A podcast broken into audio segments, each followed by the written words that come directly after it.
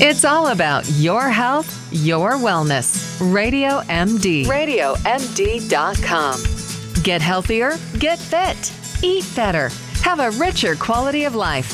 Health on the go. Staying well with Melanie Cole, MS. Well, beer lovers rejoice. Recent studies have shown that drinking beer can have surprising health benefits. Yes, it's true. My guest is nutrition consultant Karen Ansel. Welcome to the show, Karen. Is this true that beer and wine contain the same amount of antioxidants? Well, they're definitely both high in antioxidants. I don't know if beer has the same amount, but beer does have all kinds of incredible health benefits. And wine gets all the attention, but the thing that we need to know is that one or two drinks of any alcohol a day are good for heart health, that people who actually drink this amount of alcohol are less likely to suffer from heart disease. So beer is definitely, if you like beer, that's definitely a heart healthy choice. Well, that's great. So, beer, tell us a little bit about what's. We know that there's resveratrol in wine. It's a fermented grape product, you know, antioxidants in the grape. But what's in beer that would really have anything healthy? Is yeast healthy? Hops? What's in it that's healthy for us? Well, one thing that's in beer, actually, there's a few things that are in beer that we really never even hear about. But one thing that is huge that's in beer are B vitamins, which, again, great for our hearts. One 12 ounce beer has 12% of your day's worth of vitamin B6, but it also has other B vitamins like vitamin B12, folate, and all of these help lower levels of the amino acid homocysteine, which can actually damage our arteries and cause blood clots. But above and beyond that, beer is also great for our bones. It has a mineral in it called silicon, which we can't really get too, from too many other foods. So drinking beer can actually provide silicon, and a Tufts University study found that men who drink a beer or two a day actually had hip bone densities that were four and a half times stronger than people who didn't drink any beer at all. Or That's didn't drink good. at all. My husband has good, strong bones, I'm sure. What about Definitely. fiber? I heard that there's fiber in beer too. Yeah, a 12 ounce beer actually has a gram of fiber, and that's because beer is made from barley, which is a whole grain, and barley has beta glucan in it, which is the same kind of fiber that's found in oats. So when you hear that oats lower cholesterol, well, beer does too.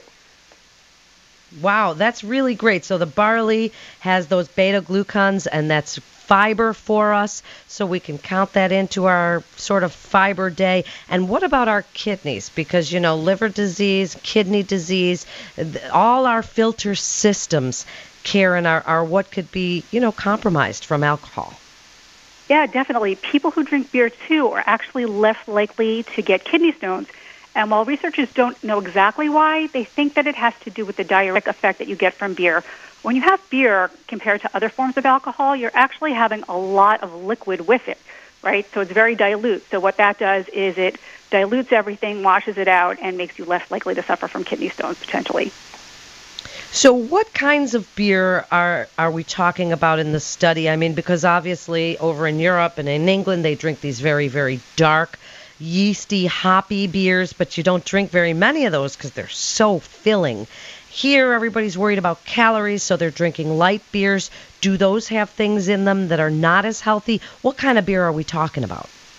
We're talking about regular beer. I mean, light beer is also a great choice as well, though, because really, if you think about it, I mean, how else could you have an alcoholic beverage that only has 100 calories in 12 ounces? And the other thing about it that's terrific, both kinds, regular and light, is they're prepackaged.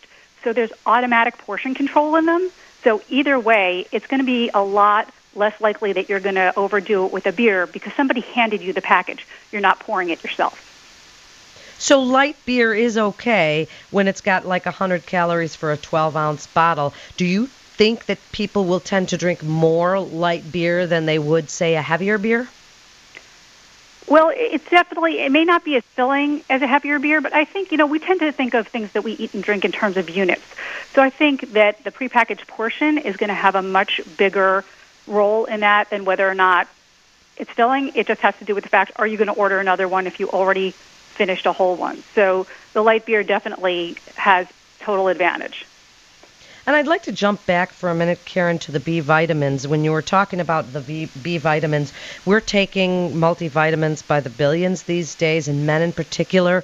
It's been found that they really need that B12 to help keep alertness, you know, ward off Alzheimer's, dementia, that sort of thing. So the B vitamins, how much are we talking about compared to, say, whatever a, multi, a multivitamin would have? You can't compare it. I mean, definitely, I would not recommend that you try to get your B vitamins from beer, even though it's nice to think we might be able to. But um, you know, the biggest B vitamin in beer is B6, and a 12 ounce beer does have 12 percent of your day's worth. The other ones, the B12, the folate, much smaller amounts. So I think what's important to know is that it contributes. It gives you small amounts, but this is not the way to be trying to get these vitamins. It's just a little bit of a bonus that goes along with it. Sure, and as is the fiber and the fact that it's kinder to your kidneys and that it can actually be heart smart because it's lowering your level of homocysteine and obviously that that is good for the heart and you also mentioned cholesterol. So like oats and oatmeal, it can actually lower our LDL cholesterols while raising our HDLs. Right, and it's also important to realize that when we're talking about drinking that moderation is key and that means no more than two a day for men and one for women. You know, there's very big sex differences in the way we metabolize alcohol, so that if you're a woman and you're hearing all of this and you're hearing that they say two a day, that doesn't apply to you. For you, it's really one. For women, it's one, for women, and men for women, it's one, men yes. can kind of get away with beer, or you know, men, with with more too, with two of them. And can get away with two because they are larger and because they metabolize alcohol differently. So yes they get to have a little bit more beer. And okay, so what about as we eat with beer? Is there anything that they say should be going?